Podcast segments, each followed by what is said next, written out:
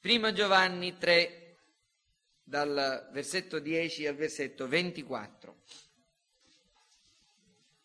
In questo si distinguono i figli di Dio dai figli del diavolo. Chiunque non pratica la giustizia non è da Dio, come pure chi non ama suo fratello. Poiché questo è il messaggio che avete udito fin da principio, che ci amiamo gli uni gli altri, non come Caino che era dal maligno e uccise il proprio fratello. Perché l'uccise? Perché le sue opere erano malvagie e quelle di suo fratello erano giuste. Non vi meravigliate, fratelli, se il mondo vi odia. Noi sappiamo che siamo passati dalla morte alla vita perché amiamo i fratelli. Chi non ama rimane nella morte. Chiunque odia suo fratello è omicida e voi sapete che nessun omicida possiede in se stesso la vita eterna. Da questo abbiamo conosciuto l'amore Egli ha dato la sua vita per noi, anche noi dobbiamo dare la nostra vita per i fratelli. Ma se qualcuno possiede dei beni di questo mondo e vede suo fratello nel bisogno e non ha pietà di lui, come potrebbe l'amore di Dio essere in lui? Figlioli, non amiamo a parole né con la lingua, ma con i fatti e in verità. Da questo conosceremo che siamo della verità e renderemo sicuri i nostri cuori davanti a Lui poiché se il nostro cuore ci condanna, Dio è più grande del, cuo- del nostro cuore e conosce ogni cosa. Carissimi, se il nostro cuore non ci condanna, abbiamo fiducia davanti a Dio e qualunque cosa chiediamo la riceviamo da Lui perché osserviamo i Suoi comandamenti e facciamo ciò che gli è gradito. Questo è il suo comandamento, che crediamo nel nome del Figlio suo Gesù Cristo e ci amiamo gli uni gli altri come secondo il comandamento che ci ha dato. Chi osserva i suoi comandamenti rimane in Dio e Dio in lui. Da questo conosciamo che Egli rimane in noi, dallo Spirito che ci ha dato. Ciò che oggi occuperà la nostra attenzione è il contenuto dell'ultimo versetto del capitolo 3, in particolare l'ultima parte. Chi osserva i suoi comandamenti rimane in Dio, Dio in lui, da questo conosciamo che Egli rimane in noi, dallo Spirito che ci ha dato. Questo versetto in qualche modo rappresenta un punto di transizione, dove il pensiero di Giovanni e il suo discorso si muove di direzione e va in un'altra direzione nel corso del, dello sviluppo del messaggio della sua epistola. Ricordiamoci che Giovanni scrive questa epistola ai destinatari originali con una varietà di propositi nella sua mente. Egli, eh, tra i principali, propositi aveva lo scopo di istruirli, di confortarli con la verità del Vangelo di Gesù Cristo, perché mentre vivevano in un mondo ostile, vi ricorderete, abbiamo considerato all'inizio tra gli scopi che eh, quel passo finale del, nella, nelle prima epistola a Giovanni, il mondo giace sotto il dominio del maligno, era particolarmente in mente a Giovanni, appunto. Quindi eh, lui li vuole confortare, li vuole rendendosi conto del pericolo, dell'ambiente ostile nel quale essi si trovavano, ha il desiderio di istruirli e confortarli con la verità. C'erano delle forze anticristiane che si agitavano e si muovevano contro di loro. E inoltre Giovanni desidera che questi credenti potessero continuare a ricercare la comunione con Dio e che potessero avere certezza della loro condizione dinanzi a Dio.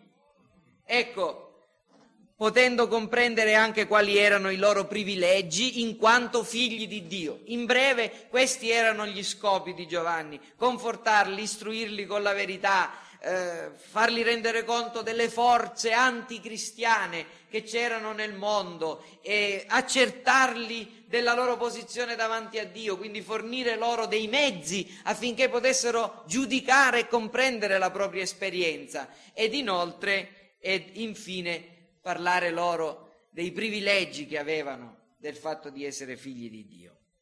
Il versetto 24 del capitolo 3 fa in qualche modo da ponte tra questa sezione che si conclude e la nuova che si apre, una cerniera, un ponte, un collegamento.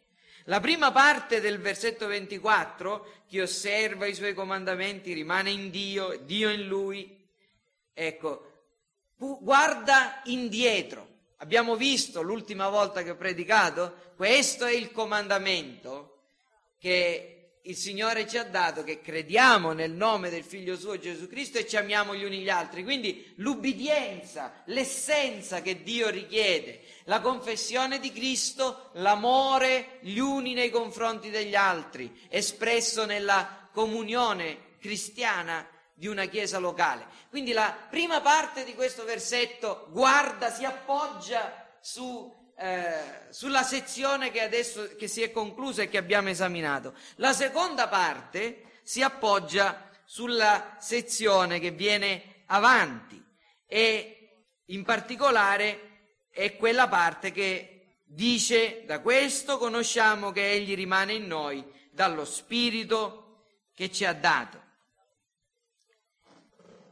Questo, questa parte del versetto è quello che stamattina io vi voglio esporre e riguarda un'altra fonte di certezza che viene dall'unione che i cristiani hanno con Dio in Cristo, la presenza dello Spirito Santo in loro, il dono dello Spirito Santo.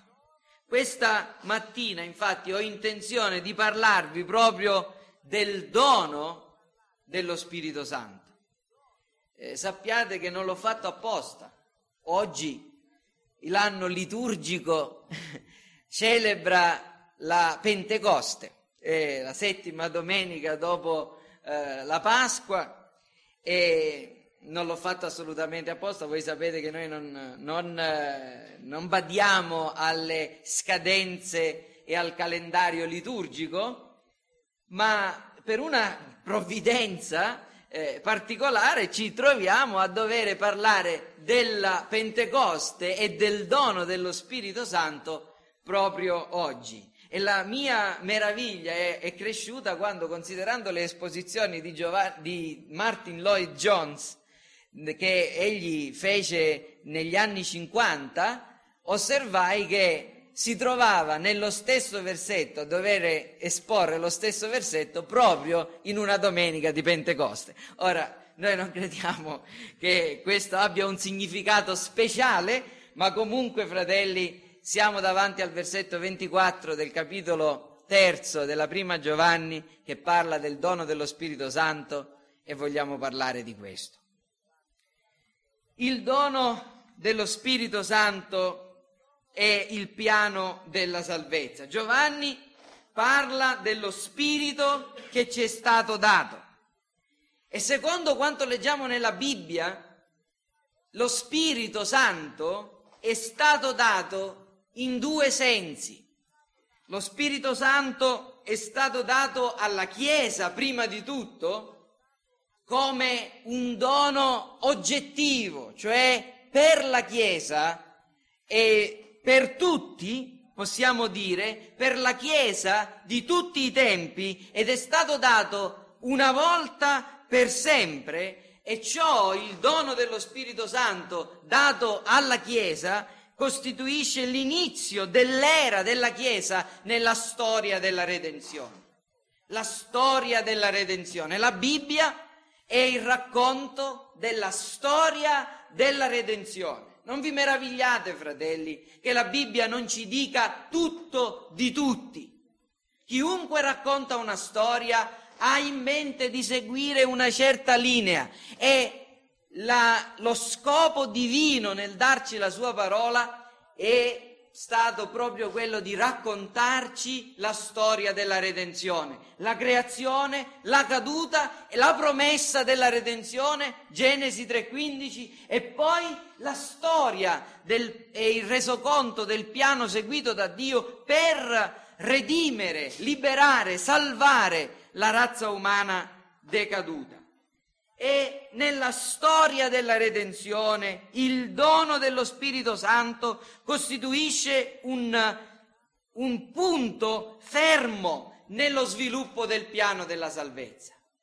Chi legge l'Antico Testamento sa che nell'Antico Testamento Dio aveva promesso di spandere il suo spirito in un modo speciale sopra ogni carne non che lo Spirito Santo non, non operasse nell'Antico Testamento. Noi vediamo che lo Spirito era già all'azione, in, az- in azione nella creazione. Vi ricordate quando leggiamo proprio nei primi versetti della Bibbia che lo Spirito di Dio alleggiava sulla superficie delle acque?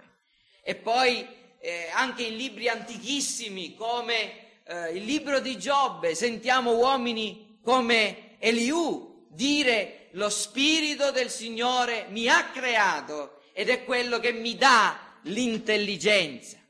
Uomini come Davide potevano dire Signore non togliermi il tuo spirito.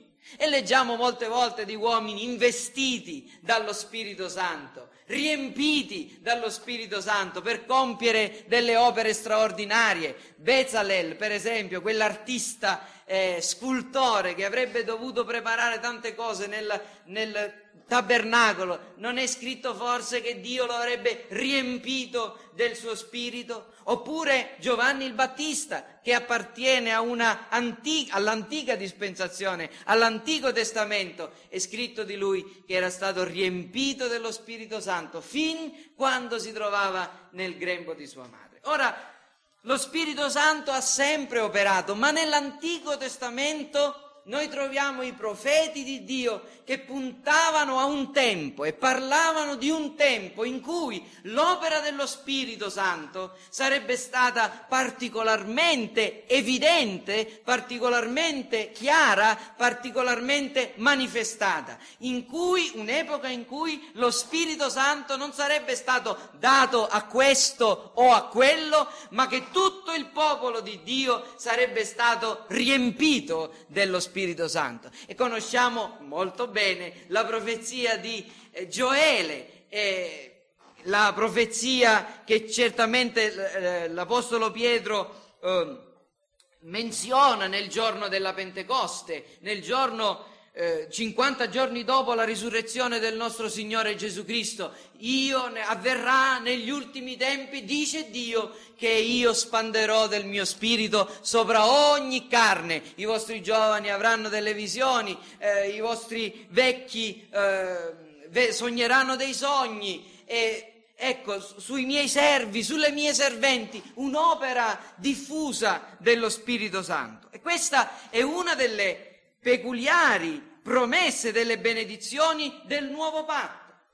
Quando leggiamo nel profeta Ezechiele e poi anche nel profeta Geremia dei riferimenti a un patto nuovo che Dio avrebbe fatto con il suo popolo, scopriamo che una delle benedizioni peculiari di questo nuovo patto sarebbe stato il fatto che quelli che avrebbero partecipato a questa nuova alleanza, avrebbero ricevuto lo Spirito di Dio. Vi leggo solamente due versetti da Ezechiele 36, versetti 26 e 27. Vi darò un cuore nuovo, metterò dentro di voi uno spirito nuovo, toglierò dal vostro corpo il cuore di pietra, vi darò un cuore di carne, metterò dentro di voi il mio spirito e farò in modo che camminerete secondo le mie leggi e osserverete e metterete in pratica le mie prescrizioni. Il dono dello Spirito è una benedizione peculiare promessa da Dio per i membri della nuova alleanza, del nuovo patto. Ed è per questa ragione che quando Gesù, 40 giorni dopo la sua risurrezione, si presenta ai discepoli, prima di ascendere al cielo, egli parla di una promessa del Padre. Ordinò loro di non allontanarsi da Gerusalemme, ma di attendere l'attuazione della promessa del Padre, la quale egli disse, avete udita da me, la promessa del Padre, la promessa del dono dello Spirito per la Chiesa. E lo Spirito Santo, e il dono dello Spirito Santo, la promessa del Padre, è un dono che Cristo ha conquistato per la Chiesa. I meriti di Cristo, l'opera di Cristo hanno conquistato questo dono per i suoi eletti, per il suo popolo. Il periodo storico dei Vangeli è caratterizzato dalla pro- ripetizione della promessa da parte di Gesù. Gesù dice, quando io me ne andrò, il Padre manderà lo Spirito, vi manderò lo Spirito Santo. Ed è detto che lo Spirito non era ancora stato dato. Questo passo in Giovanni capitolo 7 verso 39 è molto importante. Quando Gesù era su questa terra, Giovanni dà questa spiegazione della sua parola. Chi crede in me, fiumi d'acqua viva sgorgeranno dal suo seno, come ha detto la scrittura. Vedete, ancora la ripetizione della promessa del Padre. E l'Apostolo Giovanni dà proprio questa spiegazione, dice, disse questo dello Spirito, Giovanni 7:39, che dovevano ricevere chi? Quelli che avrebbero creduto in Lui. Lo Spirito, infatti, non era ancora stato dato perché Gesù non era ancora glorificato. Quindi, e vedete, la dimensione è questa, la promessa, l'attesa. Il Padre lo promette, Cristo l'annuncia, ma lo Spirito ancora non è stato dato.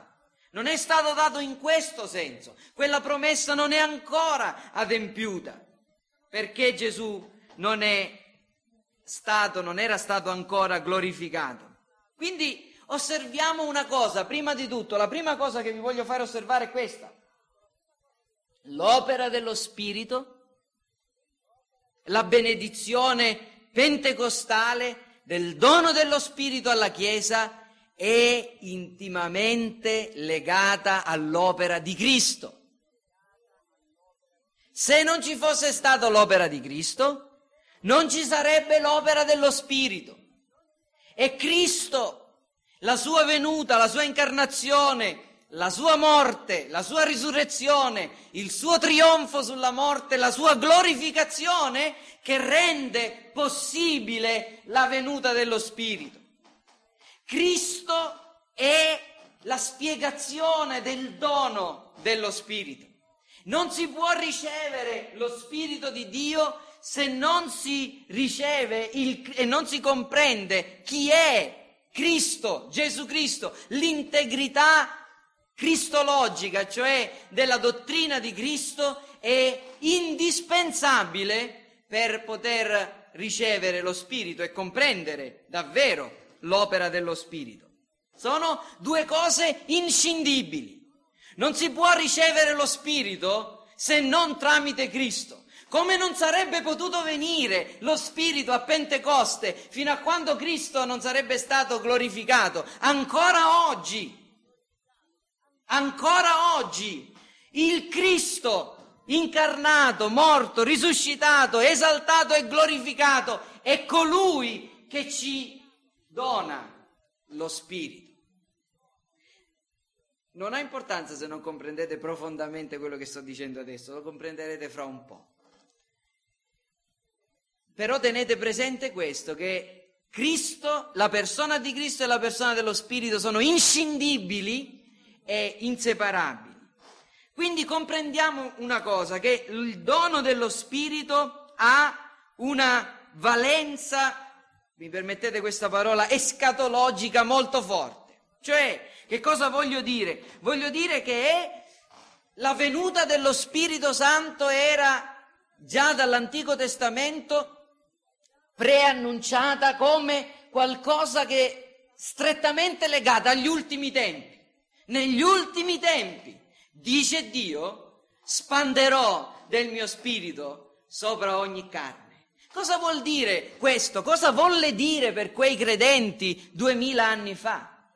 Cosa volle dire per quella Chiesa, per quegli apostoli, per quelle persone che si trovavano a Gerusalemme, il fatto che era stato sparso lo Spirito?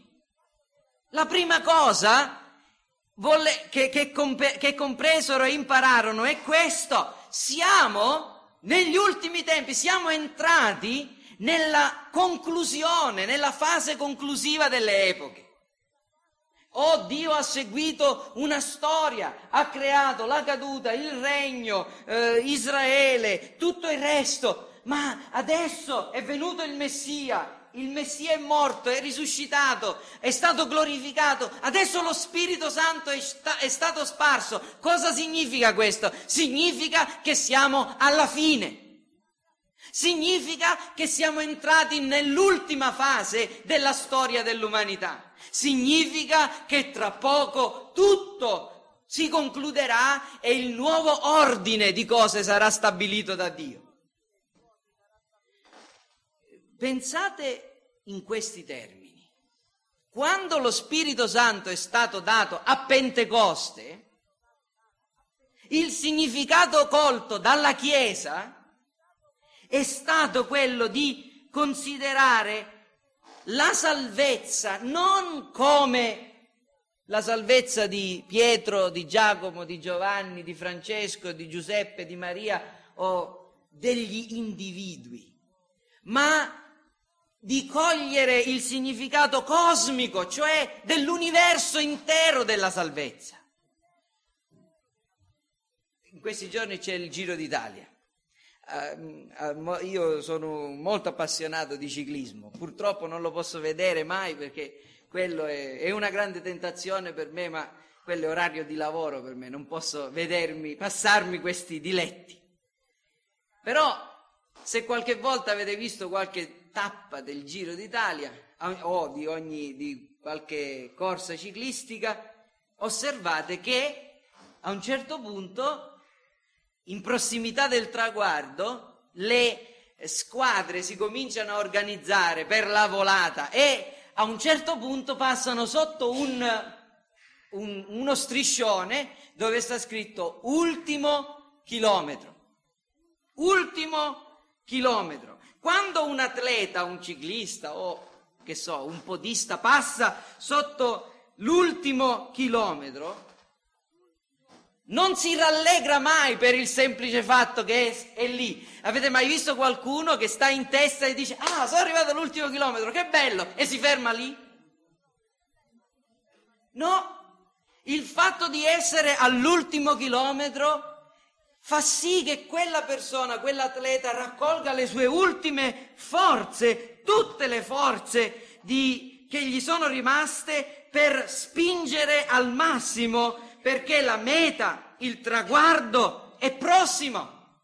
Sono lì, adesso sono all'ultimo chilometro, devo spingere sui pedali, devo dare la, la forza perché il fatto di essere qui all'ultimo chilometro mi dice che il traguardo è prossimo.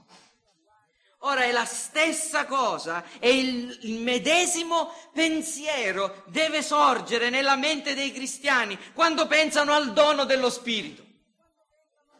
Questo è certamente il pensiero che sorse in quei, in quei cristiani quando pensarono al dono dello Spirito. Lo Spirito Santo è stato dato e, e, Pietro lo annuncia, negli ultimi giorni, dice Dio, io spanderò del mio, del mio, spirito sopra ogni carne. Qual è il pensiero? Che cosa accade? Siamo all'ultimo chilometro, siamo eh, nella volata. Il, il piano di Dio di redenzione si è compiuto e si sta concludendo. Tra poco era questo il pensiero che era nella mente dei discepoli. Vi ricordate? Quando è il tempo in cui tu instaurerai il tuo regno? Era questa l'ultima domanda che pongono a Gesù.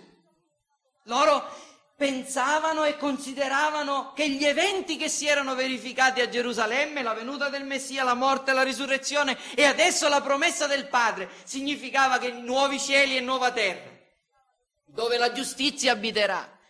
La palingenesi, la nuova creazione, la restaurazione di tutte le cose era una realtà, è arrivata.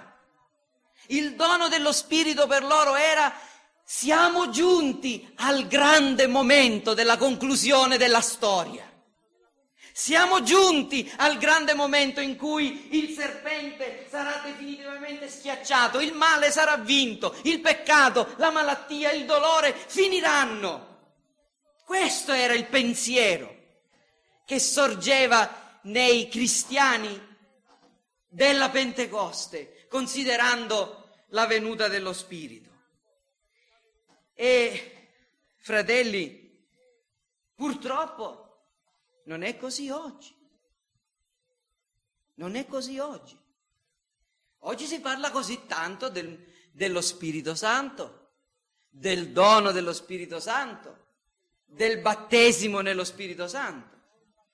Ma il movimento pentecostale dal quale proveniamo ci ha insegnato a considerare prim- prima di tutto, primariamente, non questo aspetto del dono dello Spirito Santo, non questo aspetto del dono e della dimensione oggettiva, cioè del dono per la Chiesa dello Spirito Santo, non questo aspetto del, come segno della conclusione delle epoche, della fine del peccato, della morte, della distruzione prodotta dal peccato, ma piuttosto ci ha, ci ha insegnato a pensare in termini soggettivi, cioè personali, della ricezione dello Spirito Santo. Fratelli, però non è così.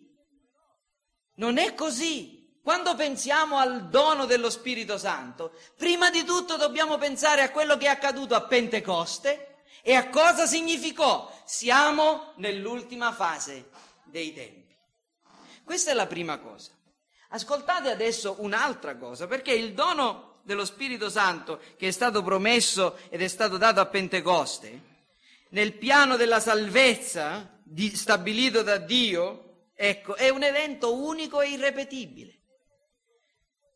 Cristo è venuto, è nato, è cresciuto, è morto una sola volta, è risuscitato una sola volta, è asceso al cielo una sola volta. Il suo sacrificio è stato gradito dal Padre, egli è stato glorificato dal Padre una sola volta, una volta per sempre e da lì egli ha mandato lo Spirito e lo Spirito Santo è sceso a Pentecoste una volta e per sempre.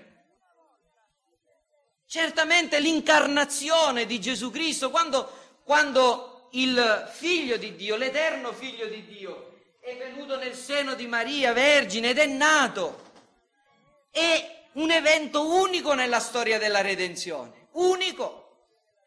Ancora oggi ha effetto, ancora oggi noi godiamo il beneficio dell'incarnazione del figlio di Dio, ma quell'evento non si può ripetere più, è stato l'ingresso del figlio di Dio nel mondo. E la stessa cosa è per lo Spirito Santo. Il giorno della Pentecoste è stato l'ingresso trionfale, se volete, dello Spirito Santo nella Chiesa, la manifestazione dello Spirito nella Chiesa, nella storia della redenzione che segna la nascita di un popolo unico che è quello della Chiesa. Cosa accade a Pentecoste? Cosa accade a Pentecoste e nelle sue estensioni della Pentecoste? A cosa serve la Pentecoste? La Pentecoste serve a formare una Chiesa e una Chiesa sola. Cosa accade il giorno della Pentecoste? Che uomini giudei di ogni popolo, di ogni lingua, si trovavano a Gerusalemme pa- Pietro predica e questi credono, si forma una chiesa, Più avanti leggiamo nel capitolo 8 del libro degli Atti che c'è un'estensione della Pentecoste. Succede qualcosa di simile di quello che era accaduto al giorno della Pentecoste. Dove succede? Succede a Samaria. Perché succede a Samaria? Perché i samaritani erano un popolo che non sarebbe mai stato accolto dagli ebrei, dai giudei. C'era, non correva assolutamente buon sangue tra ebrei e samaritani. E allora il Signore estende la Pentecoste anche ai samaritani. Per quale ragione? Perché i samaritani con i giudei dovevano formare un solo corpo, una sola chiesa. E poi c'è un'altra estensione della Pentecoste in casa di Cornelio. Perché in casa di Cornelio accade quello che era accaduto a Samaria e quello che era accaduto a Gerusalemme 50 giorni dopo la risurrezione del nostro Signore Gesù Cristo? Per un semplice fatto, perché i non ebrei, i gentili, gli stranieri dovevano essere introdotti nello stesso corpo, nello stesso popolo per formare una sola chiesa, un solo popolo, grazie all'opera dello Spirito Santo. La Pentecoste, l'opera dello Spirito Santo, dipende dall'opera di Cristo, ma serve a formare un solo popolo, una sola chiesa, che è, ha da servire come dimora a Dio per mezzo dello Spirito.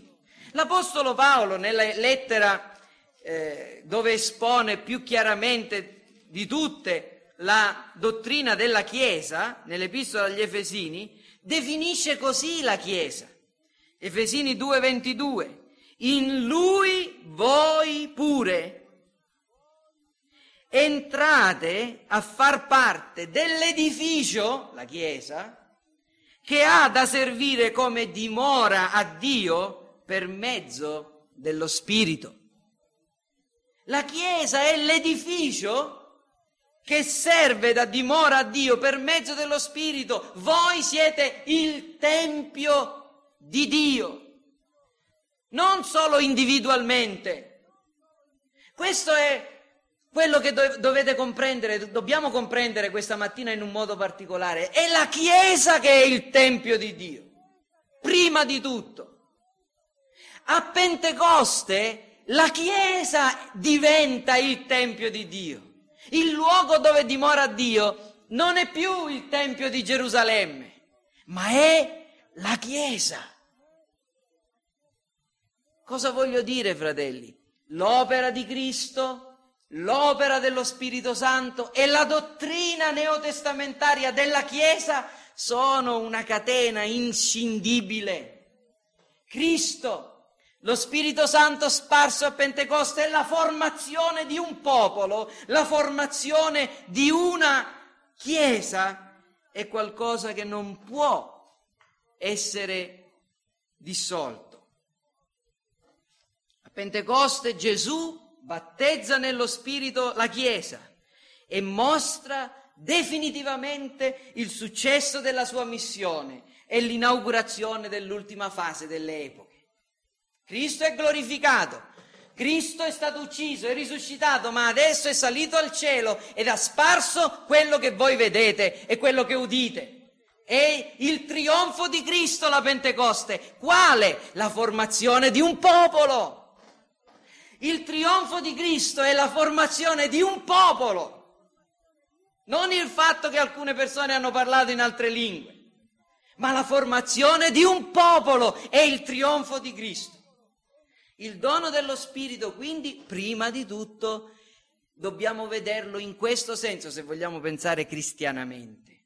Ma poi c'è un altro senso in cui lo dobbiamo considerare.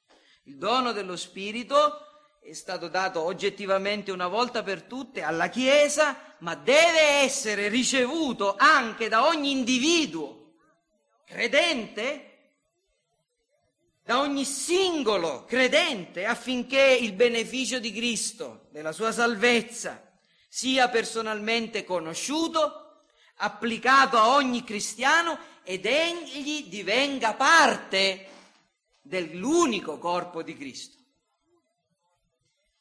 Qual è dal giorno della Pentecoste in poi? Qual è l'esperienza normale della salvezza? Dal giorno della Pentecoste in poi, l'esperienza normale della salvezza qual è? È quella che noi troviamo in Atti, capitolo 2, dal versetto 38 al versetto 39. Potete prendere Atti, capitolo 2? Pietro predica, le persone ascoltano, sono compunti nel cuore e dicono, fratelli, che dobbiamo fare? Che dobbiamo fare? Pietro risponde, ravvedetevi e ciascuno di voi sia battezzato nel nome di Gesù Cristo per il perdono dei peccati e voi riceverete il dono dello Spirito Santo perché per voi è la promessa per i vostri figli, per tutti quelli che sono lontani, per quanti il Signore nostro Dio ne chiamerà. L'esperienza normale, l'esperienza della salvezza da quel giorno in poi è questa. Ora, ascoltatemi. Certamente si possono distinguere queste, queste varie fasi, si può distinguere la fede in Cristo, vi potrei fare uno studio biblico e parlarvi della fede in Cristo. Si può distinguere il ravvedimento, credete in, in Cristo, ravvedetevi e, e spa, farvi uno studio sul ravvedimento, è meglio che invece che ascoltare me leggete il libro di Thomas Watson, La dottrina del ravvedimento. Si potrebbe fare uno studio e distinguere il significato biblico del Nuovo Testamento del battesimo in acqua, siate battezzati, e potrei anche parlarvi del dono dello Spirito Santo e dell'insegnamento biblico neotestamentario del ricevere personalmente lo Spirito Santo. Ma seppure questi quattro elementi, ravvedetevi, credete, siate battezzati, riceverete lo Spirito Santo, e quindi il dono dello Spirito Santo possono essere distinti l'uno dall'altro e spiegati separatamente, è un gravissimo errore ritenere che una sola di esse possa essere assente o mancare in una autentica esperienza cristiana di salvezza. In realtà è un tutt'uno. Che dobbiamo fare per essere salvati? Credete, ricevete Cristo, ravvedetevi, battezzate, siate battezzati e riceverete il dono dello Spirito Santo. È un tutt'uno. Non ci può essere fede senza ravvedimento. E non può esserci conversione senza la testimonianza pubblica del battesimo. E non può esserci vera salvezza senza il ricevere nella sua pienezza il dono dello Spirito. Si tratta di un'esperienza universale per tutti i cristiani, per tutti i tempi. Che dobbiamo fare per essere salvati? Questo è quello che dovete fare. E se c'è qualcuno che non è salvato, è questo quello che deve fare. Credere in Cristo, ravvedersi dei peccati, battezzarsi nel nome del Padre, del Figlio e dello Spirito Santo, confessando Cristo pubblicamente e ricevere lo Spirito. Nessuna di queste quattro elementi può mancare. Se uno di questi manca,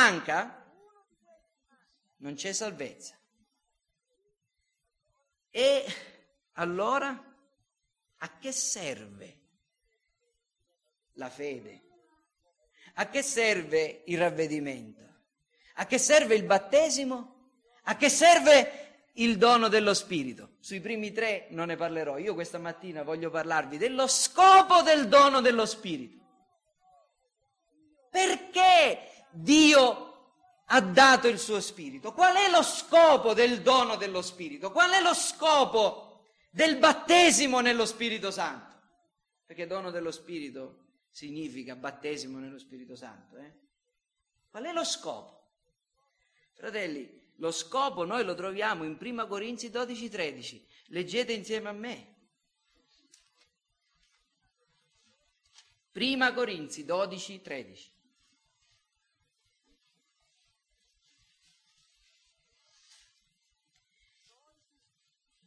Noi tutti, infatti, noi tutti, beh, potete sapere benissimo, sapete benissimo che qui l'Apostolo sta paragonando la Chiesa al corpo di Cristo, So, leggo dal versetto 12 come un corpo, come il corpo è uno e ha molte membra, tutte le membra del corpo, benché siano molte, formano un solo corpo, così anche di Cristo. E poi dice, infatti, noi tutti siamo stati battezzati in un unico spirito per formare un unico corpo.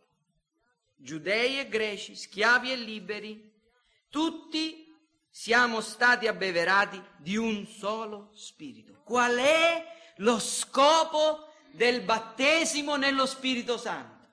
Qual è lo scopo per il quale Dio ha dato il suo spirito non solo alla Chiesa, ma ai singoli credenti, per formare un unico corpo? Vedete, nel movimento pentecostale carismatico c'è una grande confusione riguardo a questo. Io ringrazio Dio che il Signore me l'ha fatto comprendere.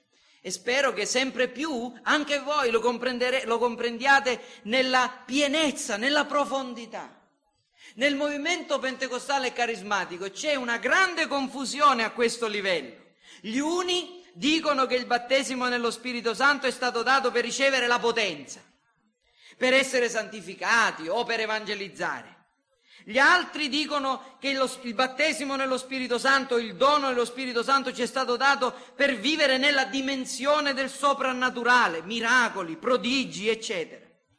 Altri dicono che Dio ci dà il suo spirito per la guarigione interiore, per affrontare le difficoltà e le prove della vita. Altri ancora dicono che Dio ci ha dato il suo spirito per avere una testimonianza interiore, quindi la certezza della salvezza. Ma non è così. Non è così. Lo scopo per il quale Dio ci ha dato il suo spirito è per formare un unico corpo, una chiesa, un solo popolo un solo popolo che confessa Cristo e che vive in modo tale che è chiaro davanti a tutti che si amano gli uni gli altri. Ricordatevi che questo versetto sta da ponte, ha parlato della confessione di Cristo, ha parlato dell'amore gli uni per gli altri e Dio ci ha dato il suo spirito per formare un unico corpo affinché confessiamo Cristo e ci amiamo gli uni gli altri. Ora, fratelli, questo è quello che accadde nel giorno della Pentecoste.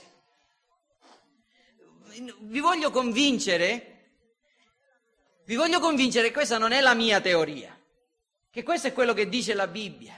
Cosa accadde nel giorno della Pentecoste? Cosa accadde nel giorno in cui quei 3.000 furono salvati? Quando ricevettero il, la, la, promessa e l'insegnamento di, dell'Apostolo Pietro di ricevere lo Spirito Santo. Tornate in Atti 2 per piacere. Torniamo insieme in Atti capitolo 2, versetti questa volta dal 42 al 47. Cosa accade da quel giorno in poi a tutti quelli che ricevono lo Spirito? Questo ed erano quelli che accettarono la sua parola, versetto 41, furono battezzati in quel giorno.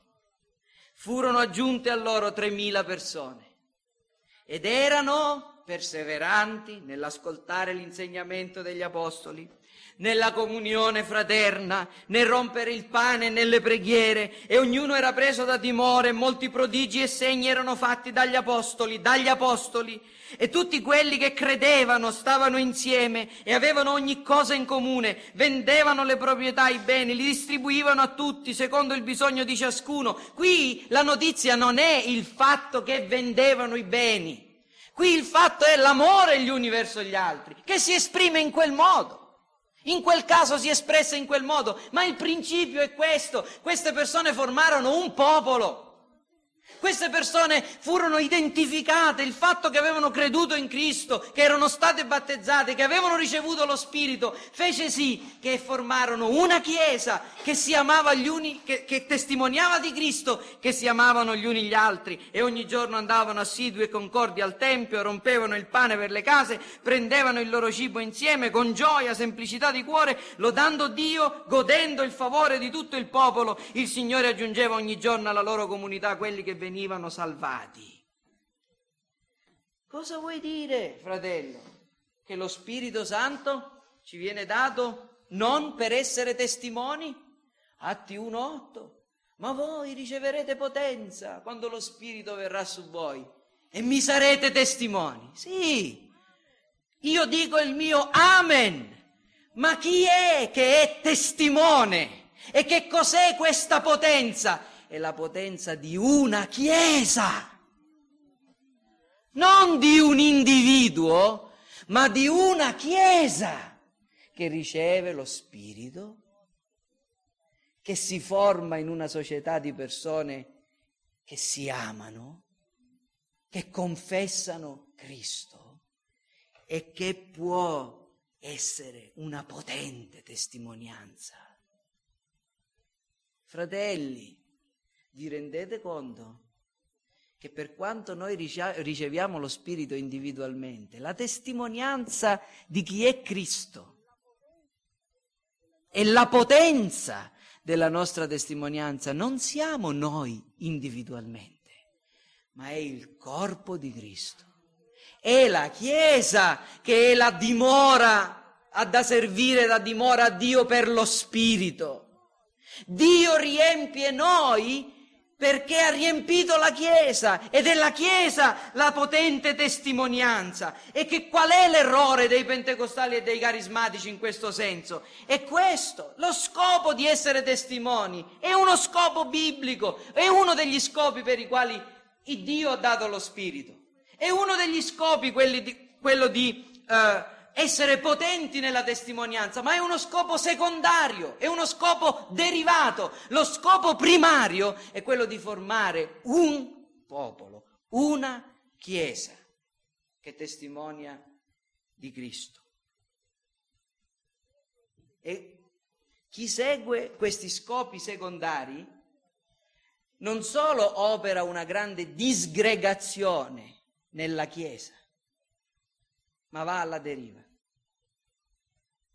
Va alla deriva. Sapete quanti gruppi, gruppuscoli, gruppetti di pentecostali ci sono? A Caltanissetta. Non li possiamo contare. Se andate a Palermo, a Catania, quante chiese, chiesupole, chiesette, gruppetti, persone. Perché? Perché è inevitabile che quando si pensa che Dio mi dà a me lo spirito per essere potente testimone, io non ho bisogno né di pastori né di chiesa né di, di voti e di compiti e di desiderio di dare la testimonianza mie, insieme ai miei fratelli. Io mi sento potente e io testimonio. E invece sono uno scandalo per il Vangelo.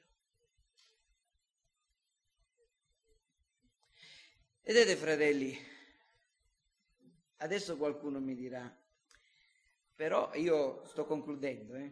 avevo, avevo, un altro punto ma non lo potrei assolutamente neanche mon- portare avanti, stasera ne parlerò, quindi facciamo Pentecoste completa, tutto il giorno.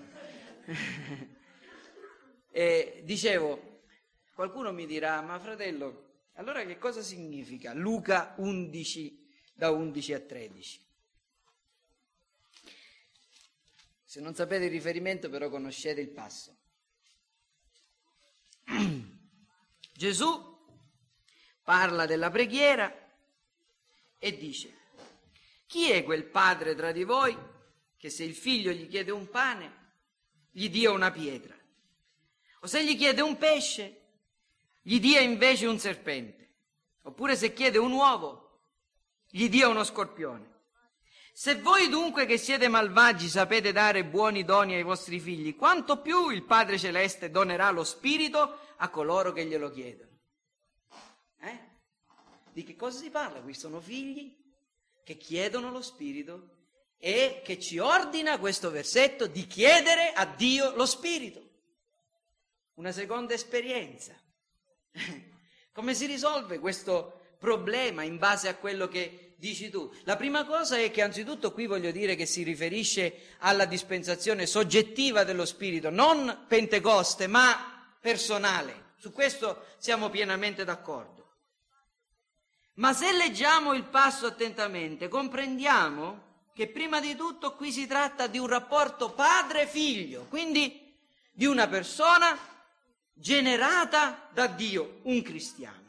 Ma la seconda cosa chiara da questo passo è che questo riguarda cose essenziali che servono alla vita quotidiana. Gesù paragona questo dono di buone cose, in Matteo si parla di buone cose, darà buone cose a quelli che glielo chiedono. E qui Luca specifica è lo Spirito Santo, quindi queste buone cose sono identificate come distribuzione dello Spirito o dispensazioni dello Spirito, ma qui Luca spiega, e Gesù, le parole sono le, le sue, che, si, che riguardano cose della vita quotidiana, pane, pesci, uova, non miracoli e cose straordinarie, ma beni necessari per vivere tutti i giorni che dobbiamo ricevere quotidianamente da Dio. Che cosa significa? Fratelli, Gesù ci insegna qui che il figlio di Dio deve dipendere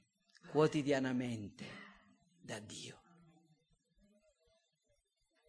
In altre parole, la nostra rigenerazione, la nostra giustificazione, la nostra, il nostro battesimo nello Spirito Santo devono essere l'esperienza di oggi, non di ieri. E ricevere e chiedere a Dio lo Spirito è qualcosa che dobbiamo fare oggi, tutti i giorni abbiamo bisogno del suo Spirito, come abbiamo bisogno tutti i giorni delle uova, del pane, dei pesci, come abbiamo bisogno di mangiare, come abbiamo bisogno dell'aria che respiriamo. Lo volete ascoltare un uomo che visse 400 anni prima del movimento pentecostale, ma che era molto più pentecostale dei più pentecostali, John Owen. Ascoltate cosa dice John Owen, colui che non prega costantemente e diligentemente per ricevere lo Spirito di Dio, cioè che egli possa essere partecipe della sua opera secondo lo scopo per il quale è stato dato e promesso, è un estraneo a Cristo e al Vangelo. Fratelli, il dono dello Spirito, il dono dello Spirito. Stasera vi parlerò di come possiamo sapere se abbiamo ricevuto lo Spirito Santo, se abbiamo lo Spirito. Ma questa mattina io mi fermo qui e voglio fare solamente due applicazioni, due. La prima è questa. Quando pensiamo al fatto che Dio ha dato il suo spirito, ci rendiamo conto, o che abbiamo ricevuto lo spirito, ci rendiamo conto che noi siamo negli ultimi giorni. Da quel giorno in poi i cristiani hanno sempre, quelli che avevano ricevuto lo spirito, hanno sempre pensato in questi termini. Maranatha, il Signore viene. Noi aspettiamo nuovi cieli e nuova terra dove la giustizia abita. Cristo deve essere tenuto accolto nel cielo fino al giorno della restaurazione di tutte le cose, l'apocatastasi, eh, la restaurazione di tutte le cose. Lo Spirito Santo nella Chiesa, lo Spirito Santo nei credenti, la prima cosa che deve produrre e che produce è questo anelito, questo desiderio. Vieni, Signor Gesù. Queste sono le parole come si conclude la Bibbia, la rivelazione del Nuovo Testamento. E lo Spirito e la sposa dicono, vieni. C'è questo Vuoi essere pentecostale come voglio esserlo io? In questo senso? Lo Spirito e la Chiesa gridano, vieni, vieni Signor Gesù, vieni Signor Re dei Re, fa che il mio cuore canti a te, vieni o oh Emanuele, porta il regno dei cieli, vieni Consolatore, convinci ogni cuore, vieni. E la seconda, quindi questa dimensione escatologica, di attesa, di desiderio. La seconda cosa è questa. Essere cristiani è molto più che frequentare una chiesa. Essere cristiani è molto più che avere certe idee corrette intorno a Dio, intorno al Vangelo.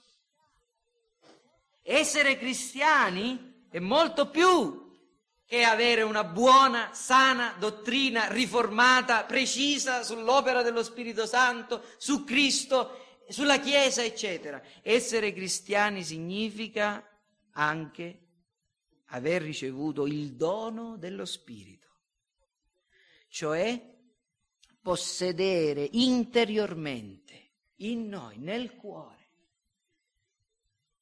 un principio di vita divina che dona un nuovo senso delle cose, che muta l'inclinazione del cuore,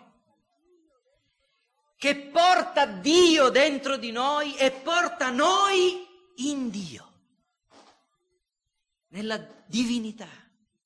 Porta il Padre, il Figlio e lo Spirito in noi e noi in Lui. Porta ad amare, ad apprezzare Cristo, a sentirsi unito, uniti al suo popolo. Questa è l'esperienza che bisogna cercare. Questa è l'esperienza che bisogna ricevere, questa è l'esperienza di cui abbiamo veramente bisogno. In tempi di così grande individualismo, personalismo, superbia. Noi vogliamo testimoniare che lo Spirito ci rende umili davanti a Dio e ci rende umili anche davanti agli uomini. Io ho bisogno di voi, fratelli, se ho lo Spirito. E voi sentirete di avere bisogno di me. Perché io non sono nulla, ma noi siamo il popolo di Dio che il Signore ci conceda di ricevere il dono dello Spirito. Amen.